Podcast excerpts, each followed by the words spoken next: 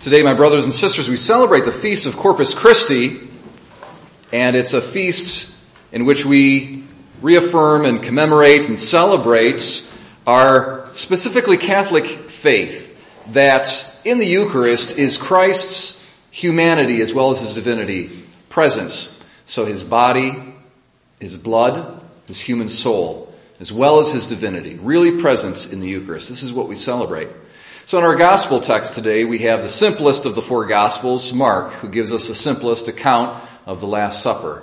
And Jesus says simply, and we interpret it in a very straightforward manner, this is my body, this is my blood.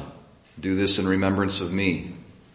Now probably most of us uh, are not aware of the fact that this feast of Corpus Christi was instituted as a result of a Eucharistic miracle that took place around 700 years ago in the 13th century. And the, the story goes like this. There was a, a, priest from Germany who was passing through Italy and he was saying mass at various churches that he passed by. He went uh, into the town of Bolsena and uh, there was a church there. I believe it was St. Catherine's and he was offering mass.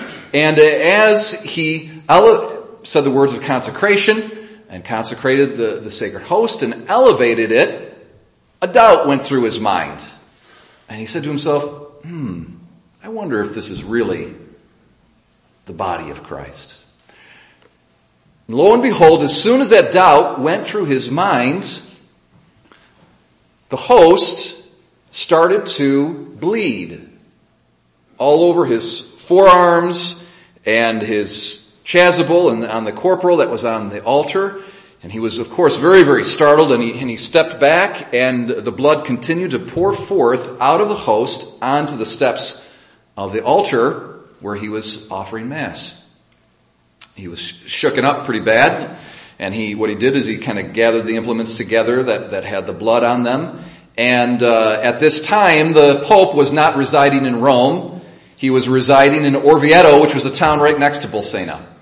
And so it was very convenient. So he actually went directly to Orvieto and he got an audience with the Pope. And the Pope listened to what he, you know, what his testimony, and then they gathered some, some, uh, theologians and clergy and, and, various individuals, and they went and they kind of investigated it and, uh, authenticated it to the, to the Holy Father's satisfaction, to the satisfaction of those who were responsible to inve- investigating this uh, purported miracle.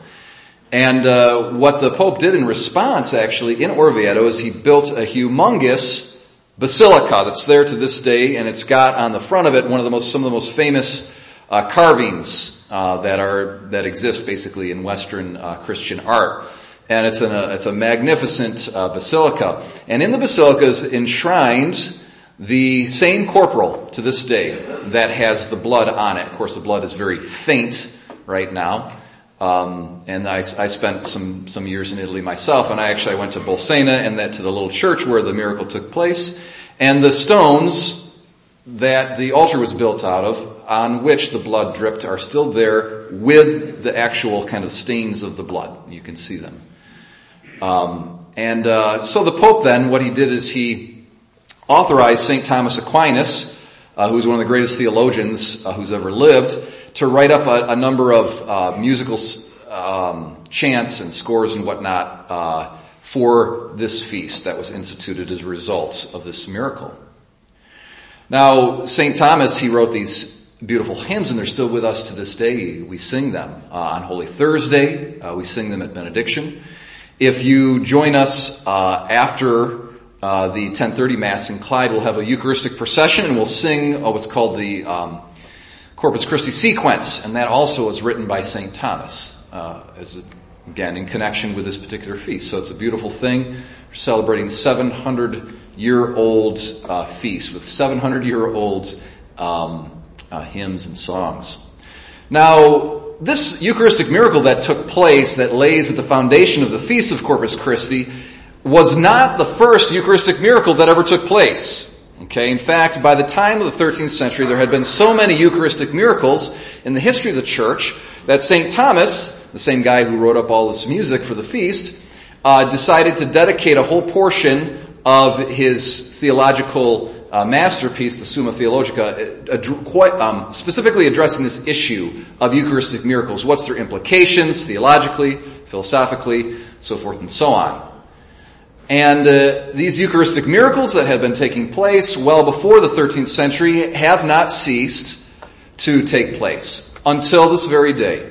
And I'm going to relate to you what in my, to my knowledge is the most recent and I think the most well substantiated and documented Eucharistic miracle. And so we have to go to um, Buenos Aires in the uh, country of uh,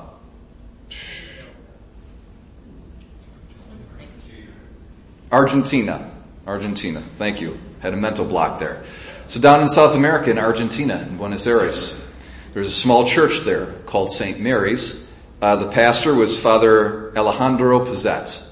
And this was back in 1996. Okay, not long ago. This is the first year of my college years. And um, a host had been found in the back of the church. And the person who found it brought it up to Father Alejandro. And uh, what's done at that time, sometimes the priest will consume the host, other times the, the priest will place the host in a bowl of water and let it dissolve over the course of maybe 12 to 14 days is usually sufficient for it to completely dissolve and, and there, thereby cease to be the Eucharist. And then the, the water is disposed of in a, in a reverent manner down the sacrarium. Well, in any event, the Father Alejandro uh, decided to choose that latter course of uh, protocol. So he placed the host in a bowl of water and placed it in the tabernacle. Okay, how did the host get back there? We don't know. You know, maybe it was a little kid. Sometimes that happens. The kids don't know sometimes what they're doing, and they, you know, they set the host in, in a book or something like that. But in any event, he placed it in the bowl of water and he placed it in the uh, tabernacle. He checked it about a week later, and uh, what was in the bowl of water was no longer a host, although you could kind of see the outline of the host actually.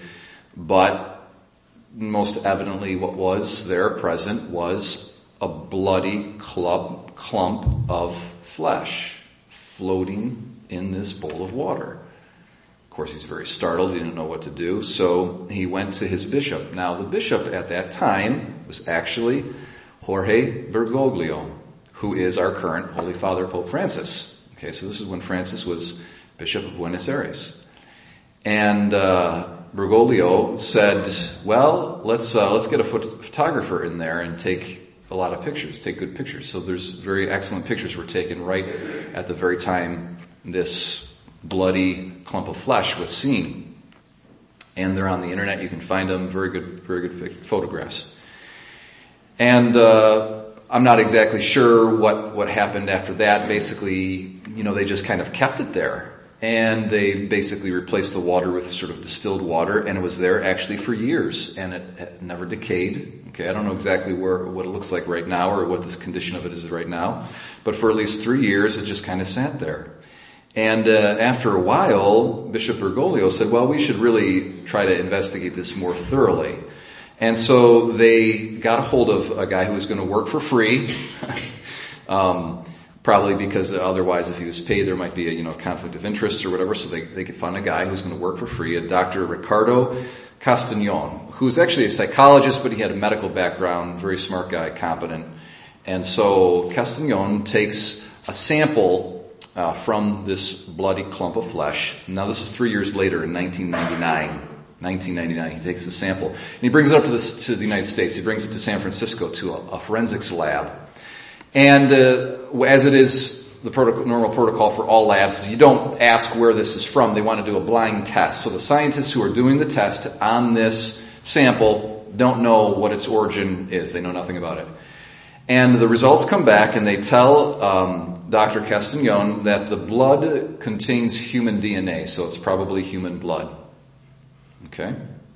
So, now a few years more passed by, actually three more years into 2002, and uh, Dr. Castañón, he must be a busy guy. He, he, wasn't able to dedicate as much time as he wanted to, I'm sure, to this. So, but anyways, three years goes by, and he brings it to another lab, in, this time in Australia. And uh, there's a professor by the name of John Walker who, who run, ran the tests on it. Again, blind tests. And the results come back. He says this sample uh, consists of muscle cells uh, and in human muscle cells and intact white blood cells. Okay, now if anybody has a medical background, you know that white blood cells can live outside the human body for maybe 15 minutes or 20 minutes. Okay, and this sample was uh, three, th- three years old from the time it had been taken, and then from the original um, source, it was uh, six years old. Okay, and there's living intact white blood cells in this. Okay, so now the, this kind of gets heated up here. So Dr. Castañón takes it again to another uh, expert, Dr. Robert Lawrence, who's a, the top a top expert in tissue pathology. And the results come back again, another blind test. And he says this is the tissue of an inflamed human heart. And the person uh, whose whose heart this is uh, suffered very very greatly. And, the, and the, of course, the professor was thinking this was a sample that was taken like a few moments ago from a scene of an accident or something. That was his impression.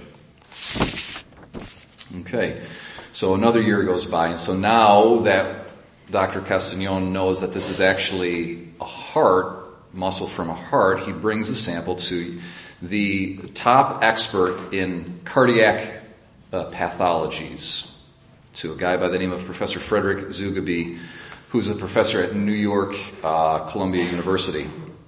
Again, blind test. Results come back. He says, the sample which you brought me is the muscle of the heart, the myocardium muscle. It's precisely of the left ventricle. And the person to whom this belongs uh, suffered very, very severely and very recently, and he could not breathe at certain moments. And every breath that he took would have been very labored and painful, and he, it was probably the result of a very severe blow to the chest. And so he says, so, you know, where'd you get this from? And again, he's thinking it's a very recent sample taken from someone who's in an accident, who got in an accident. By this time, Dr. Castañón had assembled to himself lawyers, notaries, journalists eh, who knew the origin of this sample, and they said to him, uh, actually, it's a sample that is uh, eight years old. And uh, Professor Zugibe says, what are you talking about? And then they explained to him that it was actually taken from a host, a Eucharistic host. And he says, well, you gotta be kidding me. I don't, I don't believe it. And so, after all the facts were laid out on the table and, and it was proved that this really was from the host, he says, I've got no way to explain this. So my brothers and sisters, there's a, there's a kind of a difference between being careful about your facts and being irrationally skeptical. Okay. These Eucharistic miracles, many of them are very well documented. And uh, I'm going to give you, the Dr. Castañón gives, gives one more step. Okay, this is even more amazing. He takes a sample and he says, okay, that's what I'm going to do. Takes another sample from a Eucharistic, another Eucharistic miracle. This time, the Eucharistic miracle is 1200 years old. It's, it's a miracle that took place in Lanciano in Italy. And there was a monstrance with the sacred host in it, and it turned into a big piece of clump bloody flesh. Okay? And it still exists to this day in Lanciano Italy. And so, uh, Dr. Castagnone actually was able to get a sample from that and so he took that sample, he took the sample from the recent Eucharistic miracle, and he brought him to another lab. Again, blind tests. The results were that uh, both samples originate from the same person. And the man from whom the sample was taken has AB positive blood. And he's, from other characteristics from the samples, uh, it's clear that he was born and lived in the Middle East. So my brothers and sisters, this is, this is a remarkable thing. Of course now, our faith in the real presence of Christ's humanity in the Eucharist is based not on these miracles, but upon His words, because He taught us this. And we believe by His divine authority that what He says is true, even though our senses can't perceive it. But in our weakness, and sometimes our faith gets a little rusty, to help us out, he throws in some of these miracles just to help us polish off our faith, kind of bring it back to the way it, it should be. It's a great mercy of His that He does these miracles. Now, in the upcoming year, in connection with the religious ed program, we're going to be having speakers come in for the adults. And one speaker is going to come in as a friend of mine from Auburn, and he's got a whole PowerPoint presentation on Eucharistic miracles. And these presentations are open not just to the adults in the religious ed program, but, but for everybody. So I invite you to come and to learn more about these Eucharistic miracles, which are uh, very, very amazing. And please, my brothers and sisters, we're going to celebrate and glorify Christ in the Eucharist today at Holy Mass right now. But come to the Eucharistic procession after the 10:30 Mass in Clyde. It's going to be a very beautiful celebration, and Lord willing, it doesn't rain. Uh, we're going to be able to process through the streets and to demonstrate in a public fashion our Catholic faith in the real presence of Christ in the Eucharist.